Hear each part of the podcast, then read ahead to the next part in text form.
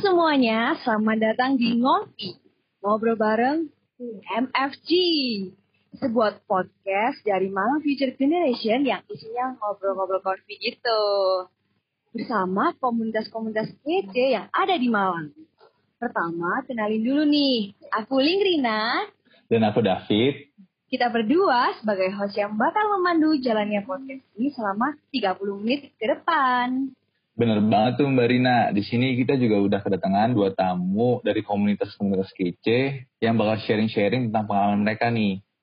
Uh, tapi pengalaman-pengalaman itu itu difokusin kok uh, di episode kali ini meningkatkan awareness anak muda terhadap isu-isu tertentu. Wah, sesuai dengan tema kita ya, spreading awareness. Asik. Asik. Pasti udah pada penasaran kan komunitas apa sih yang kita undang di episode kali ini. Langsung aja kita sapa dulu Mbak Sika dari komunitas Word Merit Malang. Halo Mbak Sika. Halo Mbak Sika.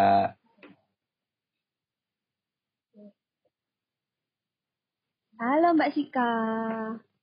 Halo Mbak Sika. Lagi OTW nih, lagi OTW.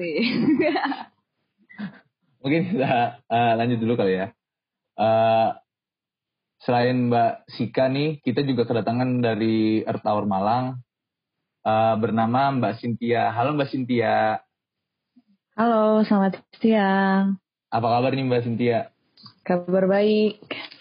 Uh, mungkin supaya perkenalan lebih enak lagi, bisa kenalin sedikit uh, tentang komunitas Mbak Cynthia Tower Malang tuh gimana sih?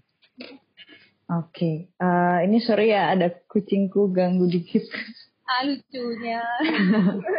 uh, jadi sekali lagi perkenalan nama aku Karena Cynthia sebagai koordinator Kota Art Tower Malang.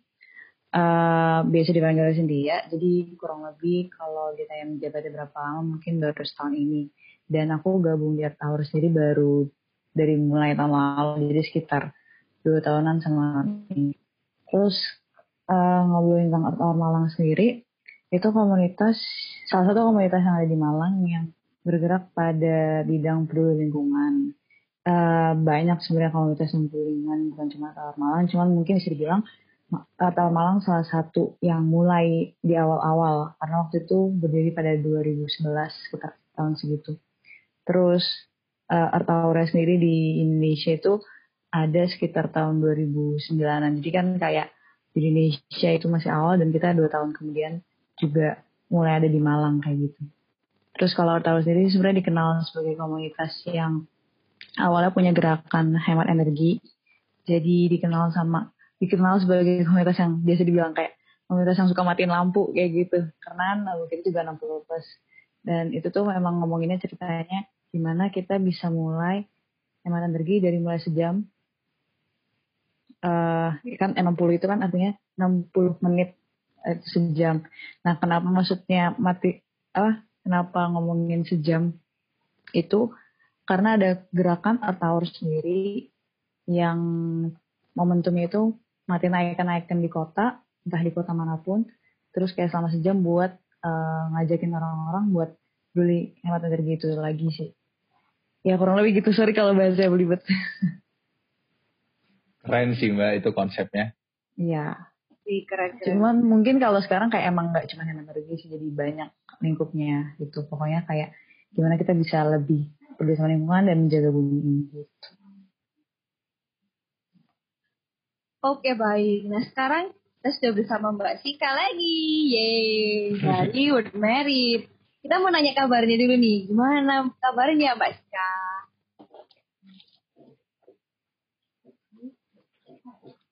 Halo Mbak Sika, apa kabar? Halo, baik. Apa kabar kamu juga? Baik, semua baik, asik. Nah, Mbak Sika, ini kan dari World nih. Bisa jelasin yeah. dikit gak nih tentang World Merit juga? Oke, okay. Uh, jadi pertama, uh, aku mengenal World Merit itu apa. World Merit itu sebenarnya sebuah organisasi yang dia itu bergerak dengan uh, dasar kepemimpinan dan juga SDGs itu sendiri. Gitu. Pertama kali World Merit didirikan uh, itu tahun 2011, uh, itu di Liverpool. Setelah itu um, sampai ke Indonesia itu pada tahun 2015 dan sampai ke Malang itu di uh, apa namanya diinisiasikan oleh seorang pemuda namanya Kak Dini itu di tahun 2017 kayak gitu. Dan uh, sama seperti World Merit lainnya, kita di sini bergerak berdasarkan SDGs kayak gitu. Cuman di tahun tahun sejak tahun 2019 khususnya di World Merit Malang sendiri itu memfokuskan uh, gerak uh, apa ya arah geraknya itu berdasarkan SDGs nomor 13 sama 15 yang di mana itu membicarakan tentang um, climate change, climate action sama life online. Jadi dua dua nomor itu satu apa ya satu sama lain itu berkaitan uh, dan bersangkut paut khususnya untuk membicarakan dan mem, apa yang mencoba untuk meningkatkan uh, kesadaran lingkungan di masyarakat kayak gitu. Itu juga sebagai salah satu goal pembangunan. Kayak gitu teman-teman. Wow, keren banget ya Pit ya. Mbak gokil nih gokil. Mantap, mantap. Oke Mbak, kita mau kasih tahu nih ada panggilan khusus buat yang pendengar podcast hari ini namanya nanti sapanya Enviromate gitu. Jadi environment itu kan mate itu kan teman-teman tuh. Jadi environment itu kayak teman lingkungan kita gitu. Jadi di komunitas juga kan pasti perlu uh, relasi-relasi uh, kan supaya berjalannya kegiatan. Nah, jadi kita panggil pendengar-pendengar kita tuh environment nih Mbak. Jadi kalau ada pembahasan-pembahasan ngajak-ngajak teman-teman kita pendengar nih environment namanya Mbak ya. Oke oke. Oke nggak tuh? Masih. Oke keren. Nah, Mbak kalau boleh tahu sekarang kegiatannya apa ya? Kuliah kah? Atau kerja kah? Atau ada kegiatan lainnya? Dari Mbak Sika dulu nih. Oh oke. Okay. Uh, eh, aku kuliah semester 7 sekarang. Sekarang lagi sibuk untuk nyari apa namanya penelitian skripsi kayak gitu aja sama mencoba untuk memproduktifkan diri melalui organisasi itu aja. Oke oke. Kalau Mbak Cynthia? Uh, mungkin sama sih sebagai skripsi cuma beda semester aja. Terus sama kebetulan lagi ngerjain project sama teman-teman aku yaitu berkebun sih kayak berkebun buat pang, makanan eh buat pangan gitu. Jadi tanaman pangan. Iya. Ada pengalaman semua ya mbak ya. Kok iya. saya siap, kuliah doang ya mbak ya. Nah, makanya Pit. Nah, kalau aku sendiri nih semester lima, kalau si David nih semester tiga. Iya mbak, baru tingkat dua mbak. Berarti kita, oh aku sih, aku ketua aneh. Saya sih kemudahan sih mbak. mbak, mbak, ini kan seperti yang kita tahu, kita sebagai mahasiswa kan punya peran, salah satunya sebagai agent of change ya. Gerakan perubahan gitu, asik. nah, menurut Mbak Sika nih, dari World Merit, gimana sih sebenarnya pendapat mengenai kepedulian anak muda atau milenial zaman now terhadap permasalahan atau isu-isu khususnya bidang lingkungan. Gimana? Mungkin dari uh, Mbak izin menjawab ya. Ya. Oke, aku izin menanggapi. Jadi kalau misalkan berkenaan dengan raising awareness, khususnya uh, aktivitas pemuda, itu juga kita bisa sambungin tentang uh, youth engagement. Jadi youth engagement itu gimana keikutsertaan seorang pemuda, uh, apa namanya dalam membantu untuk mengurangi problematika yang ada di masyarakat kayak gitu. Misalkan kita ngomongin tentang lingkungan, sebenarnya permasalahan kayak gini itu tuh ada beberapa hal yang mungkin harus saya katakan. Pertama, apakah pemuda itu beneran concern? Kedua, apakah eh, concern tersebut itu hanya dilakukan karena emang dia ikut satu organisasi dan memang goalsnya itu jadi kayak ya udah aku ikut ini aja kayak gitu. Yang ketiga, itu mereka menganggap bahwa isu lingkungan sebagai tren kayak gitu. Ada tiga hal yang menurut yang bisa aku lihat uh, apa namanya bagaimana pemuda itu mencoba untuk raising awareness uh, apa namanya ke masyarakat khususnya di bidang lingkungan kayak gitu. Cuman uh, di luar tiga hal tersebut menurutku apa ya uh, emang emang mulai itu aja sih menurutku emang mulai mulai kedengeran aja sih sama pemuda itu sendiri kayak mereka mulai tahu oh emang uh, plastik sekali pakai itu emang bahaya kayak gitu. Terus misalkan uh, styrofoam juga misalkan bahaya. Cuman mungkin mereka baru tahu secara surface aja kalau misalkan itu bahaya. Gak banyak dari dari uh, pemuda maksudnya kayak gak gimana ya kayak bisa, bisa aja kayak 10 banding 100 atau gimana itu yang benar-benar mencoba untuk uh, mengimplementasikan aktivitas-aktivitas yang itu mengarah ke eco-friendly kayak gitu. Jadi secara informasi aku bisa bisa bilang pemuda tuh semua paham tentang uh, apa namanya climate change atau ya se, ya gitulah pokoknya perangkatnya kayak gitu. Cuman dalam hal implementasi emang belum semua benar-benar uh, melakukan hal seperti itu. Tapi kita kita harus mengapresiasi gitu loh, walaupun mereka ada beberapa dari mereka yang baru tahu informasinya aja, kayak seenggaknya, oke, okay, seenggaknya mereka tahu informasi. Setelah mereka tahu informasi, mereka jadi penasaran. Setelah mereka penasaran, mereka jadinya mau melakukan uh, hal yang apa namanya kayak sejalan dengan uh, apa ya sebagai solusi untuk mengurangi hal-hal yang berkaitan dengan climate change. Kalau kalau aku sih gitu. Oh iya, iya. Lagi sekarang tuh bener lagi tren loh. Kayak yang plastik atau styrofoam kayak gitu. Nah, iya sekarang di Indomaret udah nggak boleh pakai plastik lagi kan harus pakai apa tote bag sendiri kan sekarang. Jadi emang berpengaruh banget sih emang itu. Iya benar-benar. Nah sekarang mau tanya pendapat nih dari Mbak Cynthia. Bagaimana kepedulian milenial zaman now menanggapi permasalahan lingkungan? Uh, apa namanya? Tadi mau nanggapin sedikit ya omongan tentang plastik sekali pakai di Indomaret belum bisa berlaku tuh belum semua sebenarnya ya. Jadi kayak mungkin Jakarta Bogor dan uh, dan pasar yang memang artinya uh, kebijakan atau regulasi di pemerintah daerahnya itu udah concern mungkin jadi nyambung sama pertanyaannya uh, yang pertama memang pemerintah itu penting untuk mengedukasi masyarakatnya supaya tahu uh, seberapa penting sih isu lingkungan ini gitu ya. Karena kan kayak di Jakarta uh, masuk bulan Juli kemarin ya, akhirnya uh, diberlakukan kalau plastik sekali pakai itu apa uh, peraturannya gimana kalau pokoknya kan kayak dikurangin gitu kan dihentikan dan Bogor kan sebelumnya juga udah mulai dari dua tahun lalu gitu apalagi Bali atau Bali atau di kota ya aku lupa itu udah berlaku juga kan Nah, itu tadi balik lagi regulasi pemerintah menurutku sih penting juga.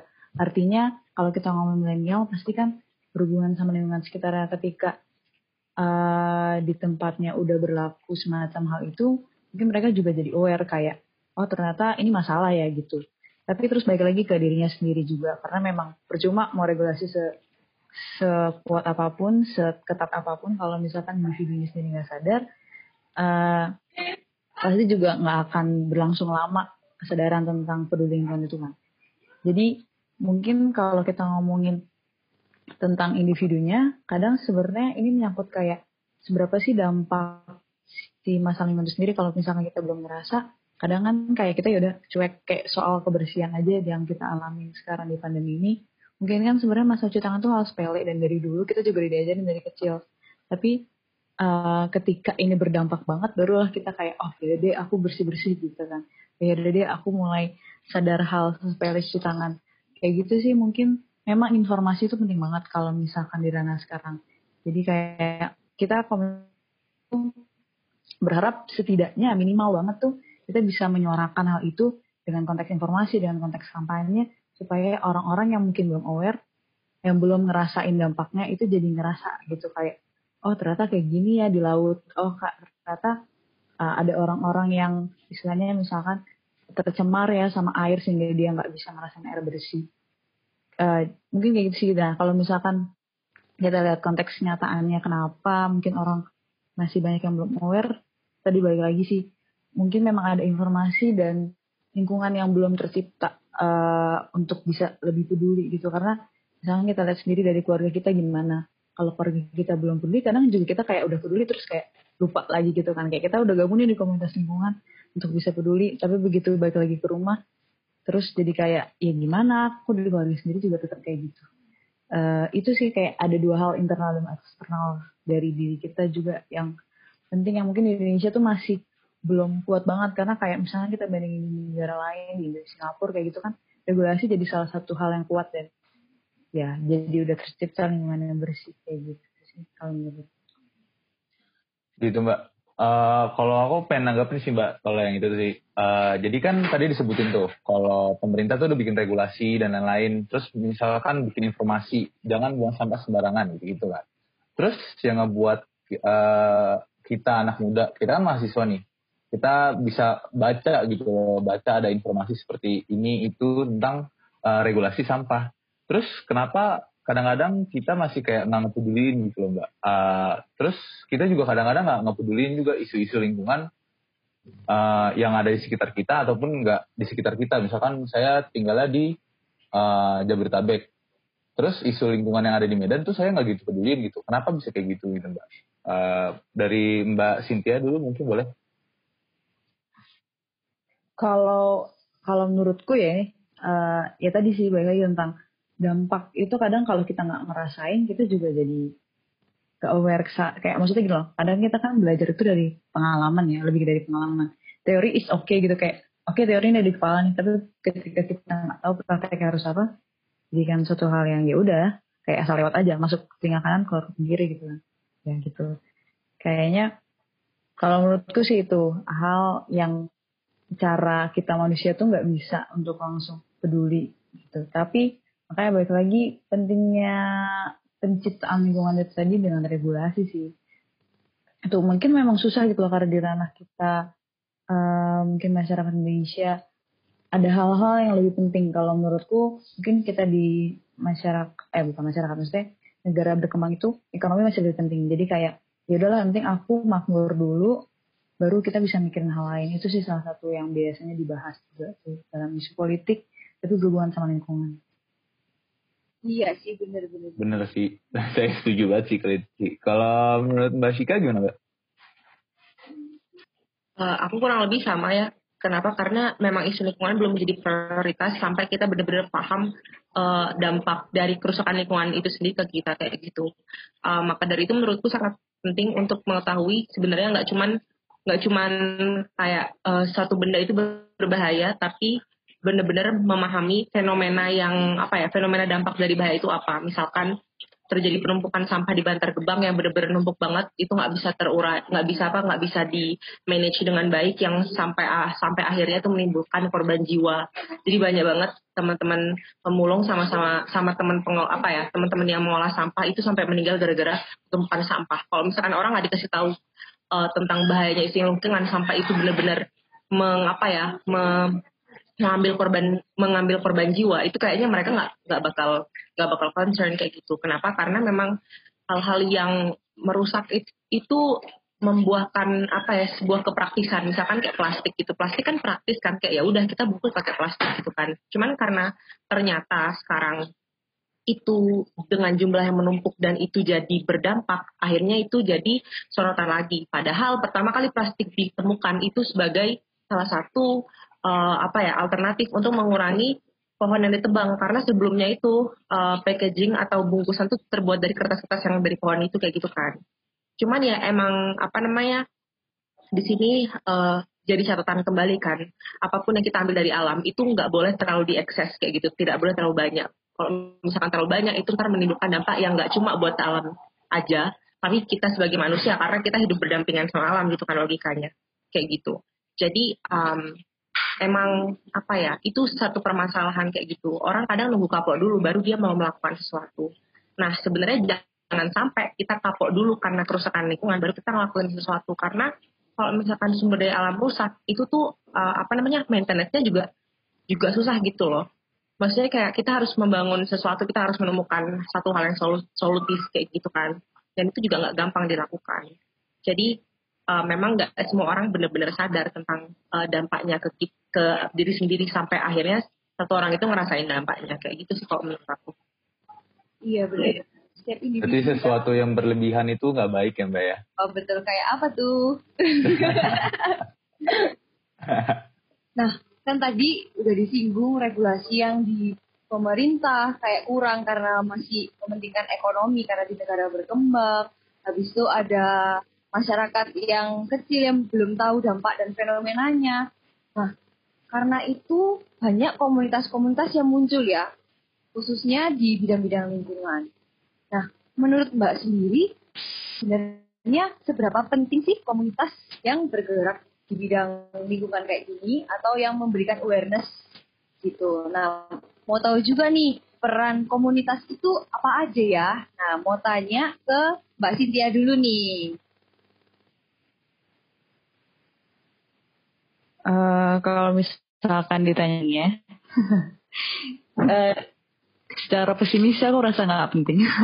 tapi artinya gini, tapi artinya gini, uh, kenapa nggak penting? Maksudnya karena bukan cuman uh, sudut pandang gini, semuanya tuh penting untuk bisa ngejaga lingkungan. Artinya bukan cuma tugas komunitas lingkungan, tapi kom semua komunitas tuh uh, punya peran untuk ngomongin lingkungan. Karena lingkungan tuh sangat dekat sama kita gitu loh. Kayak uh, apa ya ibaratnya gimana ya? Kita ngomongin komunitas pendidikan tuh kalau bisa juga ngomongin lingkungan gitu terus kalau kita misalnya ngomongin komunitas apa lagi ya?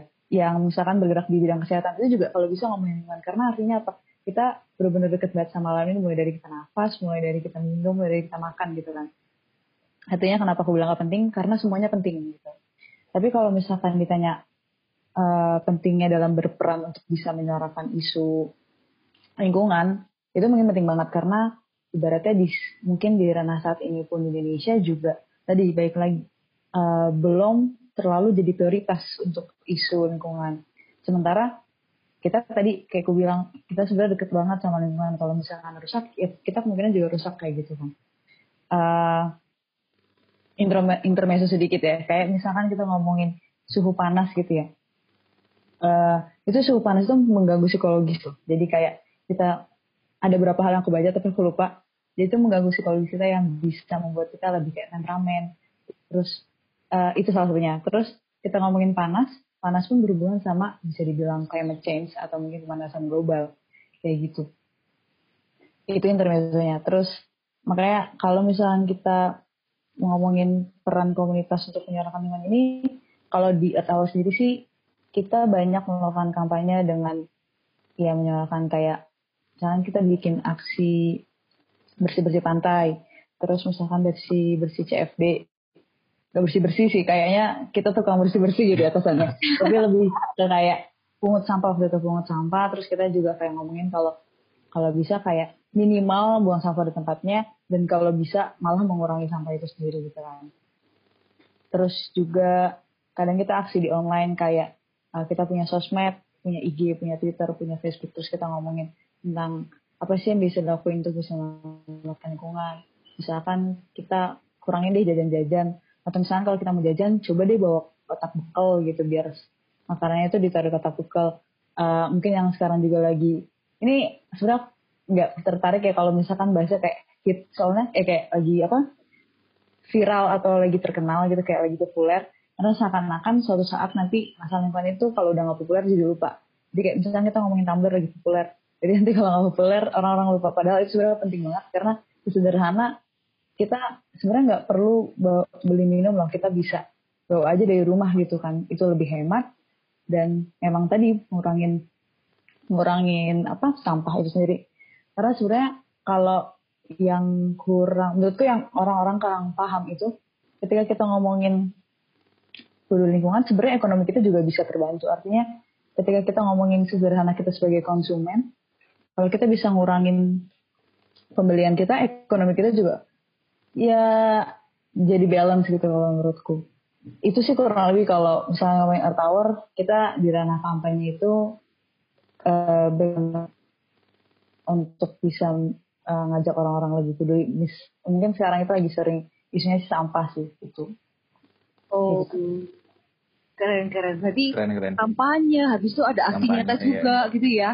Ya dulu pernah juga sih nih, kayak uh, nanam mangrove di pantai mana lupa tapi udah lama banget 2016 2015an gitu. Asli di Malang juga tuh Mbak. Di Malang, ha, di pantai selatan. Oh. Harus di sana berarti kita Mbak. boleh boleh. Terus kadang art tower juga beda-beda sih emang ada yang fokusnya kayak misalkan di Sumatera itu kan soalnya art tower banyak di Sumatera fokusnya di satu langkah karena kan kayak ada macan gitu di daerah Sumatera. Misalkan di mana lagi ya kalau di Bali itu isunya banyak isu laut kayak gitu sih. Kalau Oh gitu, berarti isu-isu juga tergantung dari lokasinya juga ya Mbak ya? Ya kebetulan gitu sih, mungkin karena Malang itu di ranah dia adanya di kota, jadi kita lebih ngomongin kayak uh, masalah-masalah di kota sampah, ya. Gitu ya. Masalah ya. sampah iya. Mantap mantap. Nah kalau misalnya dari Mbak Sika nih dari Word Merit, okay. ini ngebahas tentang peran organisasi. Kalau misalkan kita lihat uh, ada segitiga segitiga utama uh, yang membantu untuk uh, mensolve satu problem. Yang pertama government, business owner, sama society. Dan uh, ranah organisasi sendiri itu masuk ke society. Kenapa? Karena di sini uh, aku mau bilang kalau misalkan komunitas khususnya yang isinya pemuda itu kita kita yang lagi fresh, kita kita yang benar-benar mampu menyerap banyak informasi yang menurutku itu harus disampaikan kayak gitu. Sampaikan ke siapa? Terserah mau ke peers, mau ke teman-teman jurusan, mau ke, bahkan mau ke masyarakat luas itu juga bisa. Kenapa penting? Karena satu kita yang punya informasi kayak gitu dan sini kita yang uh, apa namanya kayak ngerasa punya misi untuk menyampaikan informasi itu. Bahkan tidak hanya untuk menyampaikan informasi tapi kita melakukan uh, satu aksi yang di mana itu realisasi dari informasi yang kita sampaikan. Kayak gitu. Jadi komunitas itu penting karena kita terstruktur, kita punya goals, kita punya visi misi, bahkan secara teknis kita punya logical framework yang itu juga mengarah kepada proyek apa yang harus kita lakukan, sasarannya siapa, tujuan kita melakukan proyek itu apa gitu loh khususnya dalam hal lingkungan itu sendiri. Karena um, menurutku orang nggak serta merta nyari informasi tentang lingkungan kayak dari HP kayak tiba-tiba nyari uh, jadi dampak plastik itu apa ya kayak gitu kecuali kalau mereka punya purpose menurutku kayak gitu. Nah kita teman-teman organisasi Earth Hour lah, Earth Hour Malang, or World Night Malang, mungkin teman-teman uh, apa namanya KMTL juga, itu kan kita dibekali dengan informasi, kita dibekali dengan goals yang kita punya kayak gitu. Jadi apa-apa lebih terstruktur kayak gitu kan. Nah, itu yang membuat organisasi kehadiran organisasi itu penting pada masyarakat. Karena masyarakat sendiri itu juga sebenarnya kayak mereka mikir untuk nyari informasi tentang lingkungan karena satu mereka itu juga belum concern kalau menurutku kecuali emang mereka terdampak dari kerusakan lingkungan kan nah maka dari itu komunitas atau organisasi itu hadir di situ untuk nyampein kita berusaha untuk uh, melakukan berbagai macam pendekatan ya sesuai dengan target. Misalkan kayak kita uh, targetnya ke masyarakat atau ibu-ibu PKK atau misalkan RT RW gitulah. Kita pasti punya pendekatan tersendiri. Bagaimana kita cara ngomong ke masyarakat tentang ngasih info lingkungan kayak gitu. Uh, apa namanya? Kita nggak serta merta bilang plastik bahaya nggak cuma kayak gitu aja karena it's not going to it's not going to achieve your goal gitu loh untuk misalkan nyampein informasi ketika kamu misalkan kasih tahu ke ibu-ibu, kamu sampaikan, ibu kalau misalkan ibu pakai plastik lagi, plastik ibu buangnya ke air bu. Nah plastik itu itu terurai, itu nggak benar-benar satu persen terurai, karena partikelnya terlalu kecil dan itu sama dengan plankton yang ada di laut, otomatis itu dimakan sama ikan. Ketika dimakan sama ikan, otomatis mikroplastik itu terkandung dalam ikan. Jadi itu balik ke kita sendiri gitu loh. Jadi kita makan plastik. Kalau misalkan kalian ngasih tahu ke ibu-ibu, mungkin mereka bakal kayak, hah sampai kayak gitu ya. Karena kan kayak mereka belanja ikan mereka ke pasar kayak gitu. Uh, pendekat pendekatan itu yang menurutku memang dipahami oleh teman-teman organisasi atau komunitas. Karena kita punya pengalaman dan kita juga punya pembekalan kayak gitu. Jadi itu hal yang menurutku penting kenapa organisasi atau komunitas itu harus hadir di antara masyarakat. Karena kita sebagai apa ya kita cara nggak langsung tuh kayak fasilitator mereka gitu loh untuk menyampaikan informasi gitu. Kalau gitu kalau kalau misalkan berkait dengan peran organisasi menurut aku kayak gitu. Wah bener ya kalau komunitas itu bisa menjadi fasilitator ke masyarakat. Uh, gitu teman-teman. Keren sih mbak, Dan itu penjelasannya bisa detail banget gitu ke ibu-ibu. Sampai ibu-ibu panik sendiri kali ya kalau beli ikan kali ya.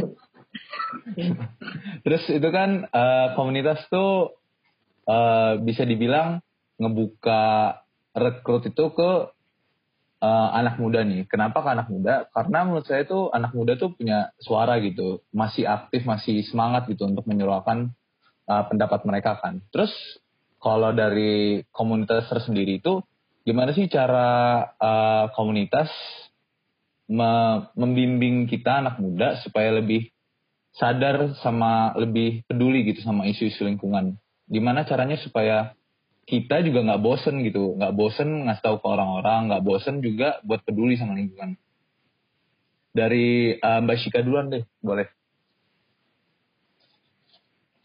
Oke, caranya yang pertama kita nggak nggak mungkin bisa nggak usah muluk-muluk ngomongin tentang teori. Karena uh, kita anak muda menurutku kayak kita udah belajar berpikir kritis kan ya. Jadi kayak kita bakal uh, kepo dan kita bakal nanya emang kayak gini harus ya? Emang kayak gitu harus ya? Kayak gitu. Kita harus menghadirkan masalah yang beneran aja ke lapangan kayak kasih tahu ini loh realitanya. Kamu mau lihat nggak ini loh realitanya? Makanya kamu nggak boleh kayak gini makanya kamu nggak boleh kayak gitu. Uh, walaupun misalkan ada keterbatasan misalkan kayak ada keterbatasan dalam kita melihat atau gak turun lapangan kayak gitu. Seenggaknya kita bisa uh, apa namanya secara sempurna mendescribe dengan detail ini tuh masalah benar-benar real kayak gitu uh, apa namanya kita memang harus melakukan penyampaian yang satu efektif kayak gitu loh. Efektif secara maksudnya isinya bisa bisa apa ya bisa langsung didengar sama anak muda. Terus yang kedua ya kita real kayak gitu. Uh, soalnya menurutku komunitas tuh win-win solution juga. Komunitas youth engagement itu win-win solution. Masa kalian pemuda nggak butuh untuk join organisasi gitu? Terserah mau himpunan kayak mau bem atau mau komunitas lain. Kalian tuh perlu karena ke depannya kita harus uh, punya kewajiban dalam menunjang karir dan ini salah satu bagaimana caranya untuk menambah soft skill maupun hard skill. Jadi makanya win-win solution itu menurutku uh, salah satu alasan yang sangat logis kenapa uh, apa namanya pemuda bakal butuh untuk masuk organisasi, berorganisasi atau berkomunitas. Satu win solution buat kita untuk nambah soft skill atau hard skill. Dua win solution buat target campaign atau target projectnya kita kayak gitu target pemberdayaannya kita.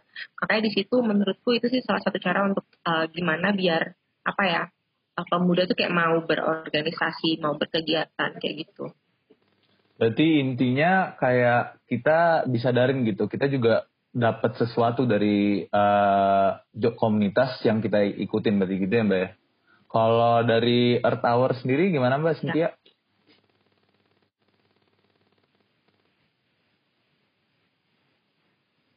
Um, ini pertanyaan yang sangat tantang sih, selalu kayak uh, karena kan memang kita di basis komunitas tuh sesuatu yang tidak terikat ya, lagi anggota atau sendiri disebutnya volunteer gitu, relawan. Jadi uh, apa ya, kayak sebenarnya kalau di kita ya biasanya ketika kamu memang mau uh, apa ya ngasih waktu kamu, emang kamu mau benar-benar uh, concern ke masalah lingkungan ya udah ayo gitu. Jadi di sini sebenarnya nggak nggak pernah maksudnya di komunitas tower nggak nggak nggak bisa jamin kamu bakal mau terus apa ya uh, terikat di kegiatan kita gitu. Artinya justru ya itu uh, pada kenyataannya memang kalau kamu mau benar-benar eh kalau memang anak muda itu nyatanya peduli ya itu kelihatan dari gerakan komunitas-komunitas yang ada gitu. Ketika gerakan komunitas itu masih kecil mungkin ya itu gambaran nyata bahwa memang memang belum belum semuanya peduli gitu. Maksudnya dia ada di komunitas lingkungan tapi um, kayaknya aku belum yakin deh gitu mau ngapain ya gitu. Terus artinya udah tahu caranya tapi kok ah ya udahlah gitu. Nggak ada manfaatnya buat aku. Artinya gini kalau di komunitas kita nggak nggak nggak punya branding yang kamu kalau nggak punya marketing mungkin ya nggak punya marketing yang kamu kalau ikut ini bisa jadi gini loh. Enggak, itu semua balik lagi ke kamu mau kasih apa sih gitu. Kita nggak akan kasih apa-apa, tapi apa yang mau kamu kasih ke ke masalah ini gitu, ke kamu mau nggak jadi jadi pionirnya untuk bisa menyelesaikan masalah ini ya. Kalau enggak, ya udah gitu. Sebenarnya ini agak yang kayak apa ya? Jadi kayak ya udah nating dulu saja gitu sih. Hmm. Gitu. Karena sebenarnya masalah lingkungan kan memang bukan cuma masalah anak muda, tapi memang secara komunitas kita anak muda itu yang bisa bergerak dengan konteks kita yang produktif dan mungkin istilahnya kebanyakan kayak masih kuliah gitu dan masih punya waktu luang banyak gitu ya kan.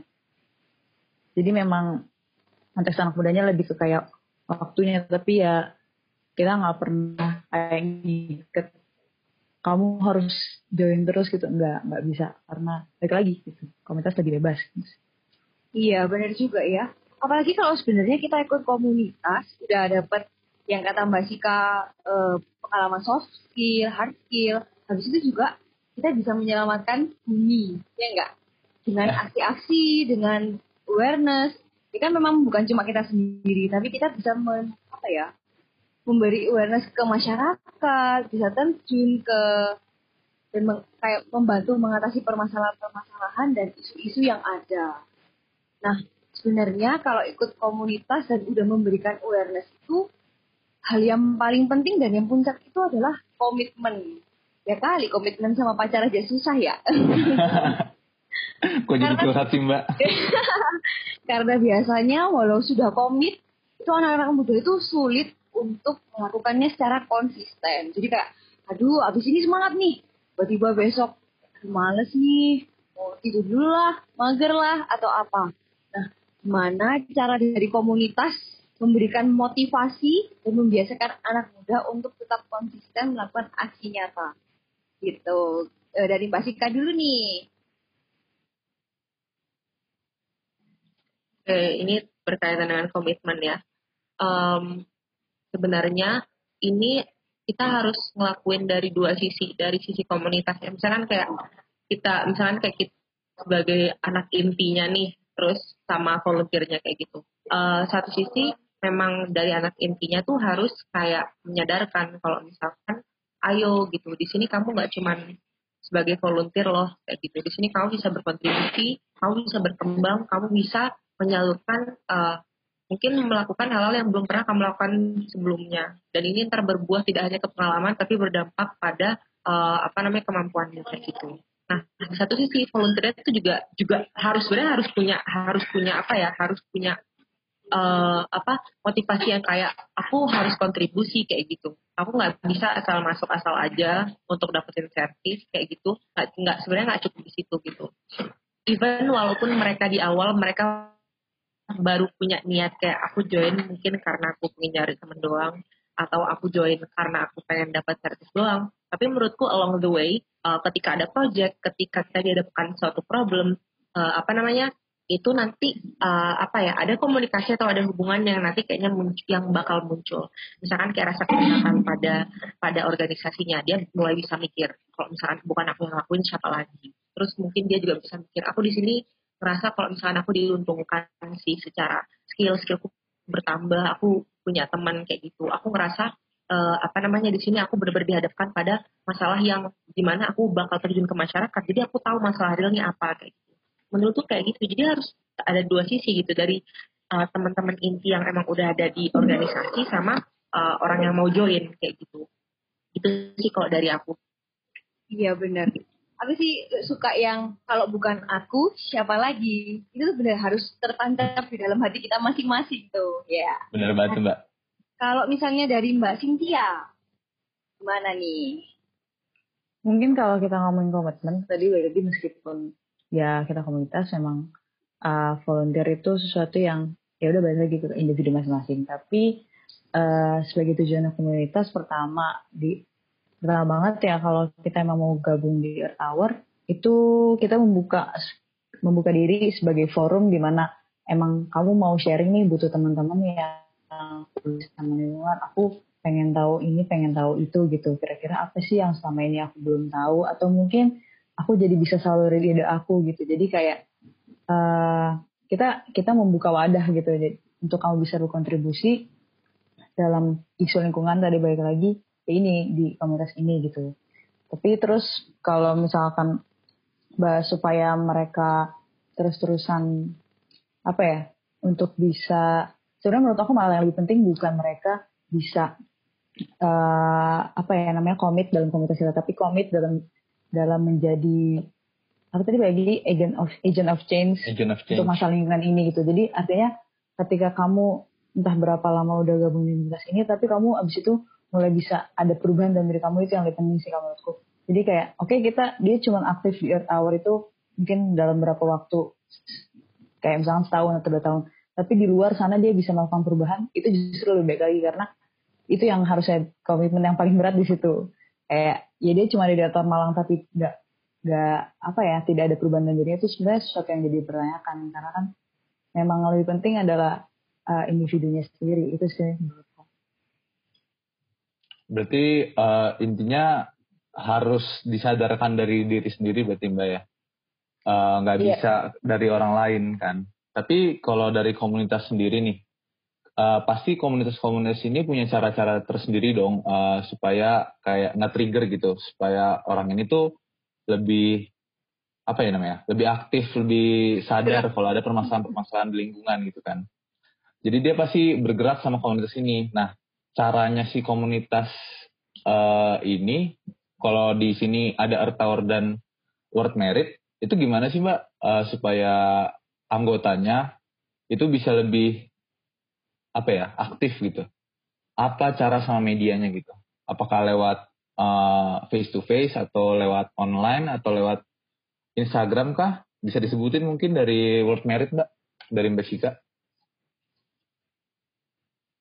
Oke, ini sama itunya ya, sama apa namanya teman-teman internal ya. Iya.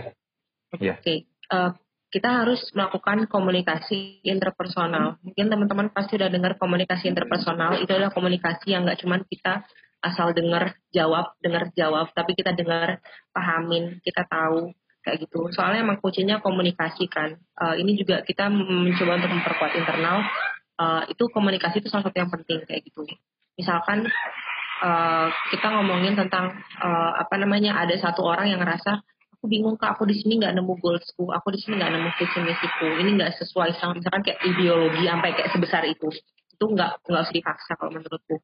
Kalau misalkan uh, permasalahannya dia se sebatas kayak aku bingung kak. Aku nggak tahu harus gimana geraknya. Aku merasa kok di sini aku terkekang kayak gitu. Kita coba tawar maksudnya kayak sebagai orang yang inti atau misalkan sebagai leader dalam komunitas kita harus tanya apa yang mau kamu tawarkan? Kayak gitu. Kamu punya solusi apa kayak gitu. Jadi hal-hal kayak gitu tuh kadang membuat orang yang ngomong tuh kayak oh ternyata aku diperhitungkan di sini dan aku bisa berkontribusi dengan cara-cara dengan caraku kayak gitu. Tapi emang kita kayak nggak asal nggak asal ngiyain kayak gitu. Uh, menurutku dengan adanya komunikasi interpersonal kayak gitu kita jadi paham dia juga jadi paham uh, apa namanya bahwa kita di sini tuh juga nggak nggak nggak apa ya nggak saklek gitu loh nggak saklek kita harus ini ini aja kayak gitu mungkin kalau misalkan butuh improvement dan itu juga nggak harus dari teman-teman inti gitu improvement bisa datang bisa datang dari mana aja dan dari siapa aja makanya menurutku dengan apa ya memahami dan kalau kita punya komunik punya apa kemampuan komunikasi interpersonal itu itu lebih penting sih dan itu bakal uh, berdampak juga gitu. Itu sih dari aku. Berarti oh, harus berarti, dipahamin banget ya Mbak ya? Iya, sharing. Sharing is caring. Sharing, sharing is caring. Iya benar banget Mbak. Kalau dari Earth Hour, Mbak Cynthia gimana Mbak? Uh, sistemnya sama atau beda Mbak? Uh, mungkin ini bahasanya aja kali yang berbeda ya pasti mm-hmm. uh, praktiknya sama mungkin kalau di kita secara realnya ya kalau misalnya lagi offline gini kita ada namanya misalkan kumpul belajar bareng gitu untuk sharing uh, pengetahuan kita masalah ini apa. Ada nggak sih kalian ide-ide yang menarik bisa kita lakuin suatu saat buat kalau kita sebut kegiatan itu lebih ke aksi gitu aksi di Earth Hour kayak gitu. Terus mungkin ya pasti benar tadi menjalin relasi itu sendiri kan. Uh, artinya ketika udah ada yang ngurusin udah ada yang saya mungkin bukan senior junior ya tapi kayak dia udah duluan di komunitas terus ada uh, teman-teman yang baru gabung gitu ya itu harus dirangkul pastinya iya gitu. Ya anggaplah teman sendiri emang kita mau jalanin apa tujuan kita bareng-bareng kayak gitu kan. Ya terus kalau misalkan balik lagi ya kalau misalnya lagi offline ya itu lagi nggak ada masalah pandemi ini kadang kita setiap bulan kurang lebih ada aksi ada beberapa aksi kampanye. Misalkan yang dulu dulu tuh pernah Agus, bulan Agustus tuh kayak harusnya tuh kita ada bersih bersih pantai. Uh, terus uh, kampanye CFD tadi aku juga sebutin. Terus juga sosialisasi ke sekolah-sekolah gitu. Hmm, apa lagi ya? Mungkin juga ada kayak sosial bukan sosialisasi sih kita sebutnya biasanya cafe net campaign. Jadi kayak kampanye ke kafe-kafe gitu hmm. ke konsumen secara langsung kayak gitu. Itu sih kurang lebih. Itu yang artinya kita udah mulai dengan belajar dulu terus akhirnya kita udah di internal kita udah bisa sama-sama punya pengetahuan kita sharing keluar kayak gitu sih supaya bisa tahu kontribusi apa sih yang dilakukan. Jadi yang pertama kayak uh, menjunjung asas kekeluargaan, kekeluargaan di dalam komunitas atau organisasi. Habis itu baru keluar, gitu ya. Nah, kalau misalnya internal kan tadi kayak Mbak Sika ada yang misalnya setiap anggotanya atau setiap teman-temannya itu ada yang sharing, ada yang kok ini kayaknya terkekang ya atau kok ini sulit ya atau apa. Nah, itu kan masalah-masalah internal nih. Nah, ini aku mau tanya masalah yang eksternal. Nah, komunitas-komunitas kan pasti menghadapi masyarakat-masyarakat yang kadang tidak sepemikiran. Dan jadi pasti ada banyak hambatan atau tantangan saat memberikan awareness. Nah, selama menyuarakan permasalahan, kira-kira apa aja kendala dan hambatan yang sudah pernah dihadapi dan bagaimana cara mengatasinya? Mau nanya dulu ke Mbak Sika dulu nih. Oke, okay, uh, eh, kalau misalnya dari aku, sebenarnya aku belum pernah menghadapi yang benar-benar membuahkan apa ya, membuahkan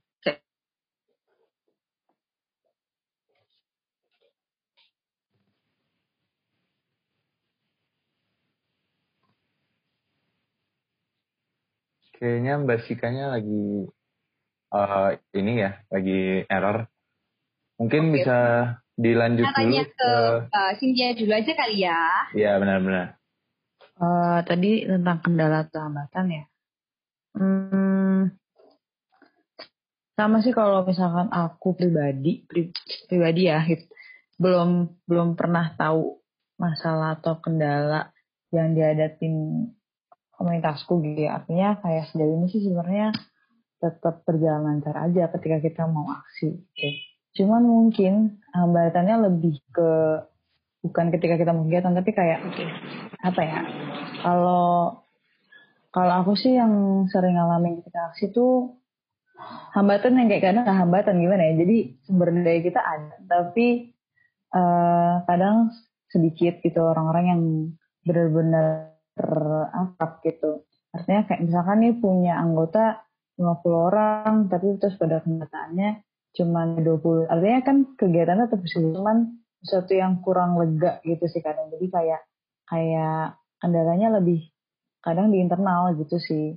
Terus mungkin yang kalau di masalah di luar komunitas kadang ini sih kayak merasa apa ya sudah efektif dari yang gitu gitu loh. Jadi kayak kadang suka evaluate diri sendiri gitu kayak mengevaluasi diri sendiri yang uh, kok gini aja ya kayaknya kok kok enggak gitu setelah sejauh ini ada komunitas lingkungan. Itu sih mungkin yang artinya hambatan itu yang membuat kita jadi apa ya buat berpacu lagi tuh kayak sebenarnya berguna gak sih? Itu loh itu yang mungkin tantangan. Tapi yang artinya tantangan untuk kita berpas lagi. Cuma mungkin kayak kan ya gitu selalu jadi ragu aja gitu berarti kalau aku tangkap dari jawabannya Mbak Cynthia berarti uh, kesulitan yang dihadapi itu sebenarnya ngebuat ide supaya aksinya itu uh, efektif gitu ke masyarakat. Gitu Mbak? Uh, jadi kayak permasalahannya tuh menimbulkan ide-ide supaya uh, masalah-masalahnya itu selesai terus bisa secara efektif berpengaruh juga ke masyarakat gitu nggak sih mbak?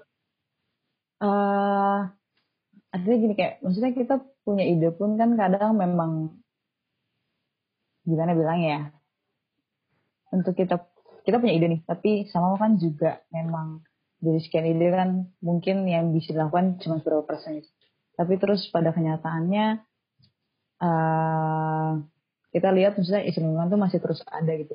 Maka mungkin kadang lebih parah. Jadi kayak maksudnya lebih ke kayak yang sebuah apa ya jadi di, sesuatu kenyataan yang bikin kita down aja sih. Kayak yang hmm. uh, oke okay, kita ada ide tapi sebenarnya berfungsi apa enggak sih yang kayak gitu sih. Oh ya ngerti ngerti mbak. Mm-hmm. nah mau tanya sekarang ke mbak Sika tadi Aku lanjut ada, aja. Iya, oh, iya lanjut ya. Uh, hambatan atau tantangan dalam menyuarakan awareness. Oke, okay, ini tadi yang sorry ya tadi kepotong sempat aku nggak tahu tiba-tiba keluar gitu. Uh, jadi tuh sama kayak yang tadi tuh kayak aku ngukur apakah apa yang aku lakukan ini ini cuma sekedar meaningful atau impactful gitu loh. Kalau misalkan meaningful kan oke okay, itu masuk ke telinga mereka tapi belum tentu mereka cerna dan mereka lakukan kayak gitu loh. Menurutku jauh ini berkaca dari yang aku lakukan juga. Kegiatan yang aku lakukan itu masih pada kadar meaningful belum impactful kayak gitu. Apalagi kita ngarahnya ke masyarakat. Ketika kita mau ngomongin tentang uh, raising awareness ke masyarakat kita tuh juga harus make sure gitu loh. Apakah raising awareness yang kayak gimana yang mau kita kasih? Apakah raising awareness se, se apa sebatas informasi? Melakukan aktivitas kolaboratif bersama? Atau menciptakan suatu kebiasaan yang baru gitu. Ketika kita mau mencoba untuk memperkenalkan atau uh, ngasih suatu kebiasaan yang baru, maka kita harus mengusung proyek yang memang beber impactful yang biasa itu jatuhnya kayak pemberdayaan masyarakat yang dilakukan tidak hanya satu kali rangkaian dalam seminggu, bahkan bisa tiga kali rangkaian dalam uh, seminggu atau bahkan pokoknya dalam satu bulan itu seminggu tiga kali, seminggu tiga kali, seminggu tiga kali sampai itu benar-benar jadi kebiasaan kayak gitu. Karena ketika kita ngomongin raising awareness dan itu dampaknya kepada kebiasaan masyarakat, kita harus monitoring and evaluation dan aku aku yakin kalian semua pasti ngerti monef itu penting. Uh, apa namanya? Ya jadi balik lagi ke situ. Kalau misalkan memang dari skala komunitasnya kita sendiri atau dari skala berkaca pada diri sendiri bahwa kita belum belum bisa melakukan hal yang impactful, maka nggak apa-apa kita mulai dengan hal yang meaningful gitu loh. Jadi along the way itu tuh kita bakal tahu, oh gimana sih caranya biar mereka paham oh, pendekatan apa sih yang mereka mereka mau kayak gitu. Kita ngomongin misalkan sampah. Uh, aku sempat pernah turun dalam dan menjelaskan tentang sampah itu punya punya apa ya punya harga punya uh, nilai ekonomi kayak gitu ketika kita mau raising awareness itu ke uh, masyarakat yang kebetulan punya tingkat ekonomi menengah ke bawah dan kita ngomongin cuan kayak gitu kan kasarannya itu bakal ngalihin attentionnya mereka kayak gitu jadi kita harus paham gitu raising awarenessnya sekarang kita punya pesannya tentang plastik atau tentang apa kita juga harus paham latar belakang orang yang mau kita uh, jadiin sasaran oh, ini bisa nggak ya kita ngomongin plastik ya sekedar plastik berbahaya kayak gitu oh bisa nggak ya ini paham mereka uh, apa namanya untuk uh, pemilahan sampah atau apa kayak gitu. Jadi raising awareness itu juga menurutku uh, satu hal yang tricky kayak gitu. Tergantung target sasarannya siapa. Kalau misalkan target sasarannya pemuda, itu menurutku lebih gampang kayak gitu. Karena uh, kita juga punya akses yang lebih untuk buka internet apa gitu. Jadi kalau misalnya kita ngelakuin campaign, itu akan lebih mudah tersampaikan. Tapi gimana kalau misalkan masyarakat luas kayak gitu kan? Ya emang harus kita yang emang harus menyesuaikan kayak gitu. Kalau aku sih gitu.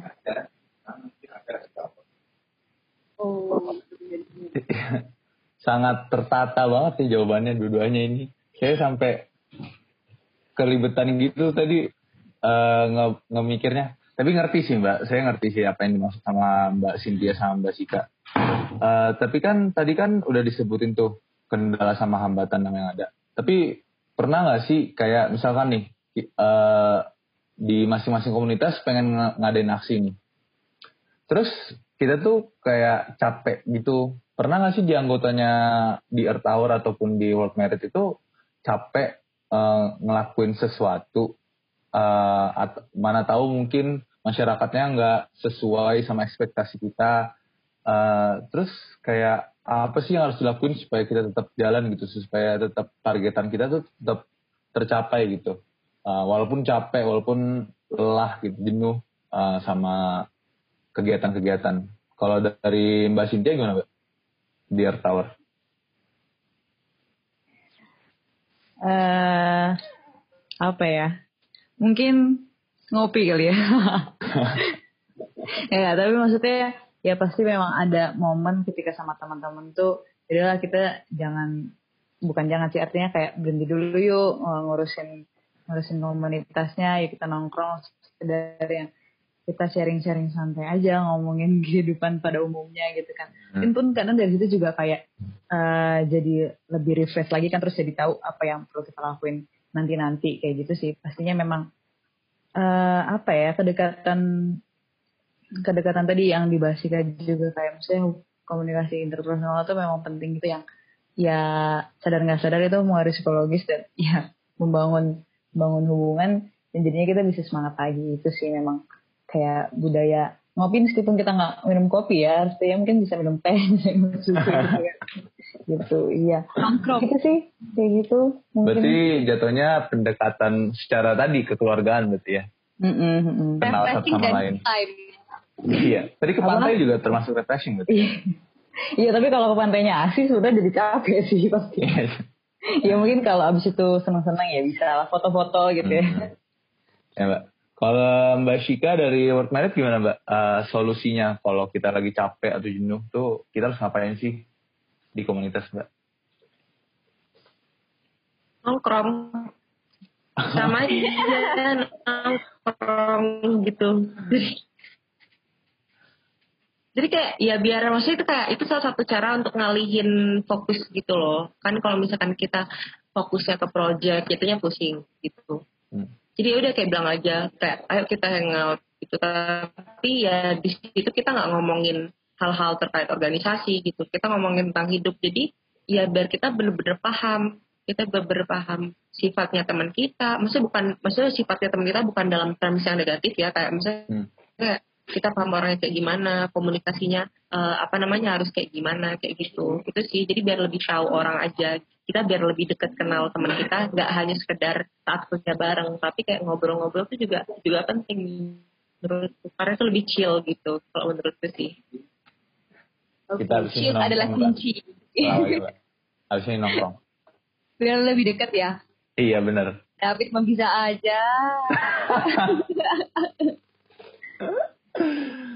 Nah Mbak ngomong-ngomong nih, kan sekarang lagi pandemi kayak gini.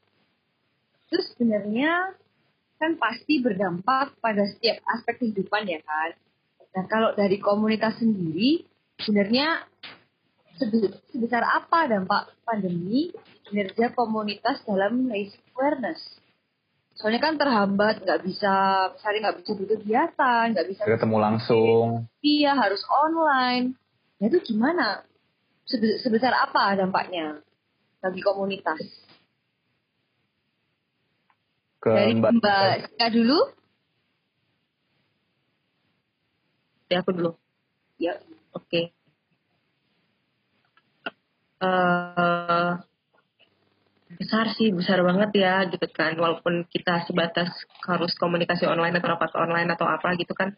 Tapi orang jatuhnya mager gitu loh kalau menurutku ya orang tuh malah makin mager bukan makin maksudnya nggak yang dilihat tuh bukan kemudahannya tapi kayak aduh mager banget ngapain sih kayak gitu kan uh, hmm. itu tantangan besarnya. Tapi tantangan lebih uh, apa namanya menurutku apa yang apa ya uh, dampak positifnya itu kita kalau nggak approach orang tuh lebih mudah kayak ayo berkegiatan ayo berkegiatan gitu. Karena salah satu hal yang bisa kita lakukan adalah berkegiatan via online kayak gitu kan. Kayak misalkan rapat rapat rapat. Uh, bukan rapat sih kayak misalkan meeting. Kemarin uh, World Merit sempat meeting sama World Merit Headquarter dan uh, National Council lainnya kayak gitu tentang uh, Global Task Force. Jadi Global Task Force itu kayak bagaimana tiap tiap-tiap negara itu uh, menghadapi corona gitu, perannya apa gitu, apa namanya, terus langkah efektifnya itu seperti apa. Sebenarnya itu keproduktivitasan itu tidak menut apa tidak tidak apa ya tidak boleh terhambat hanya karena pandemi menurutku karena bakal ada segala macam cara salah satunya dengan meeting online tadi kayak gitu kita ngobrolin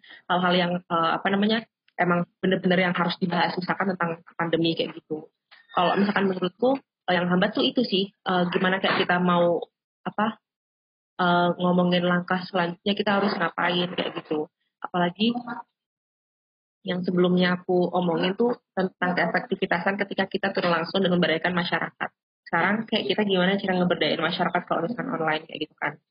Uh, itu yang susah sih sebenarnya kayak susah banget. Jadi ya udah kita kita mencoba untuk memaksimalkan apa yang kita punya. Kalau misalkan emang yang bisa dilakukan hanya melalui platform online ya udah kita lakuin lewat platform online aja. Kalau dari aku kayak gitu. Wow, berarti pandemi tidak membatasi gerak dari komunitas ya, walaupun metodenya aja diganti jadi online. Nah, kalau Mbak Cynthia sendiri nih, bagaimana? Uh, kalau Eha sama sih, pastinya banyak banget hal-hal yang di pandemi ini karena kan adanya perubahan kayak gini tuh jadi Sebenarnya kalau ditanya menghambat, ya gimana ya?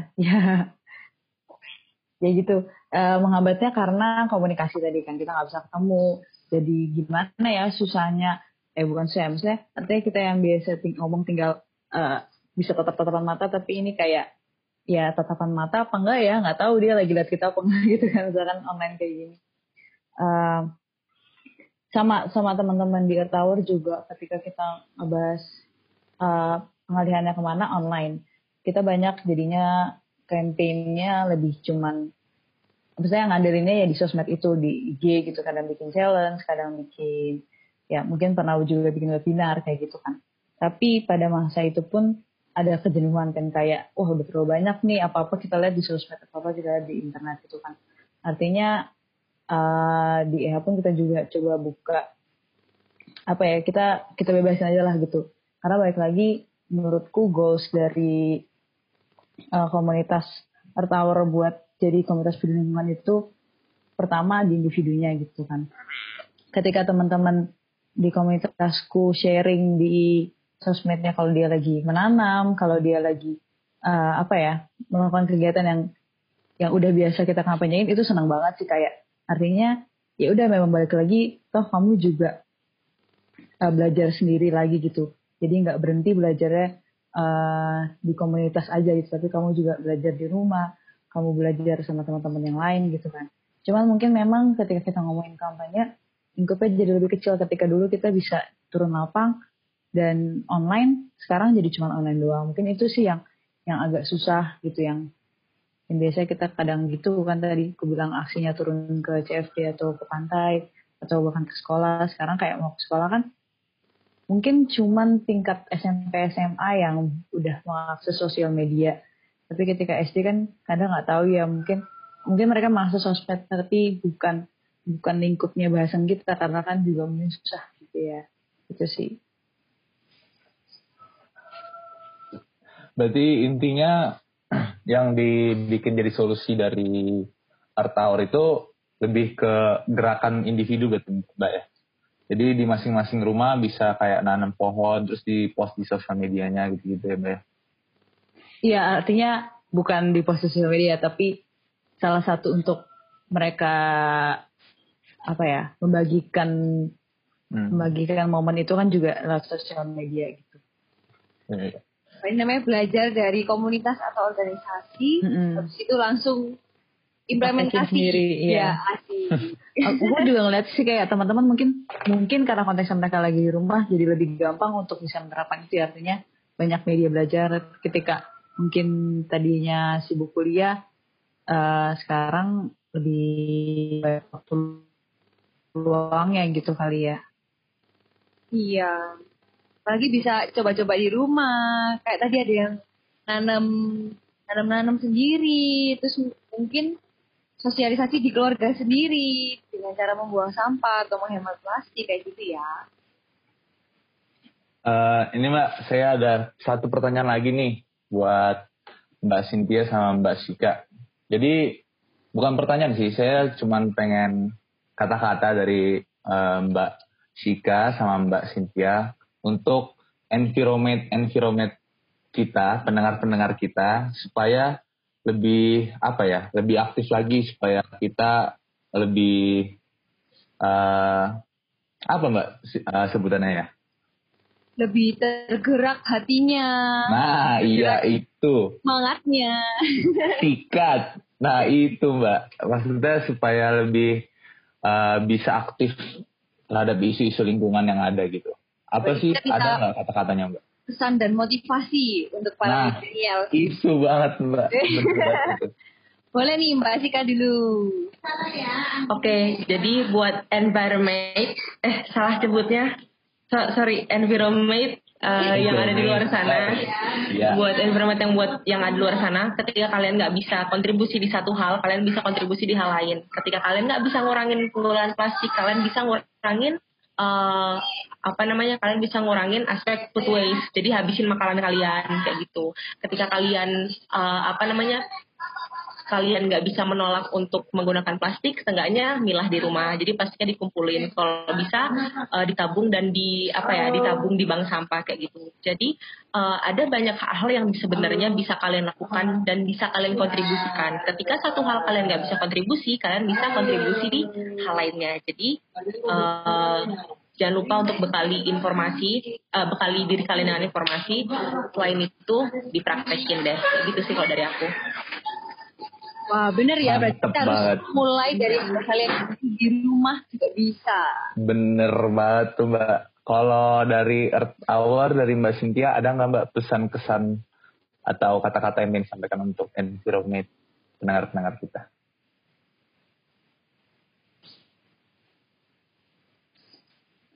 Eh, sorry, nyawa putus-putus nih. Gak apa-apa mbak. Agak kurang stabil, boleh diulang.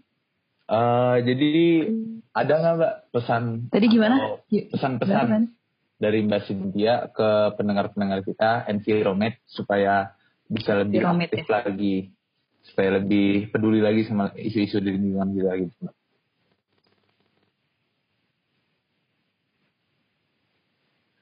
Uh, aku boleh apa ya bilangnya? Aku mau nanya ke kalian berdua deh sebagai MC kayak menurut kalian uh, isu lingkungan tuh gimana sih sejauh ini? Apalagi kan kalian bikin lingkungan nih. uh, kalau artinya, artinya seberapa penting sih untuk kita uh, aware sama masalah ini gitu? Kalau menurut aku nih ya, sangat penting. Berarti penting sekali. Hmm. Kenapa tuh? Soalnya kayak yang Mbak bilang tadi nih, kita ini benar-benar dekat dengan lingkungan. Karena kita hidup tuh dari lingkungan dan mati pun ke lingkungan, gitu loh. Jadi seberapa pentingnya? Penting banget. Dan kalau bukan kita, siapa lagi? Nah itu Bener tuh. banget tuh. Bener-bener on point. Nah, kalau David gimana nih David? Sebenarnya jawaban Barina tuh udah bagus banget sih. Sebenarnya itu udah sulit untuk di uh, tambahin lagi. Tapi saya mau nambahin lagi. Kalau kita itu juga ada bagian dari lingkungan gitu. Kita hadir uh, itu karena lingkungan juga nanti hilang juga karena lingku, uh, di lingkungan juga benar banget dari kata Mbak Rina. Jadi seberapa penting, pentingnya penting banget sih Mbak. Gitu sih Mbak kalau saya. Tadi jawaban Mbak Rina bagus banget tadi Mbak soalnya. Jadi saya nggak bisa ngatopin lagi gitu. Bisa aja David nih. Kalau menurutku sih sebenarnya kata-kata yang lebih bagus daripada kata-kata yang mau aku sampaikan. Jadi kayak maksudku emang semuanya kalau kita ngomongin tentang isu lingkungan, awareness ini kita cuma ingat satu kita cintai diri kita sendiri gitu. Sebenarnya sebenarnya itu menurut aku sih. Karena karena kita tahu kita butuh kesehatan nih. Kesehatan ya kita bisa nyambungnya ke lingkungan. Kita ngomongin ekonomi sebenarnya itu juga nggak jauh-jauh dari mana. Karena lagi kan sumber dayanya dari alam itu sendiri gitu kan. Terus kita ngomongin apa lagi?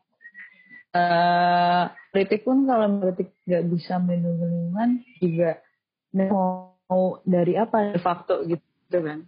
Lagi itu sebenarnya ngomongin lingkungan nggak sadar cara kita sadar gitu maksud. Jadi apa ya? Menurutku kalau kita mau nanya tentang gimana kita meningkatkan awareness, kami dari aja sih gitu. Maksud sendiri, kamu pasti bakal sama yang lain. Asik. Asik. Itu sih kalau dari aku. Jadi ngapain saya mbak?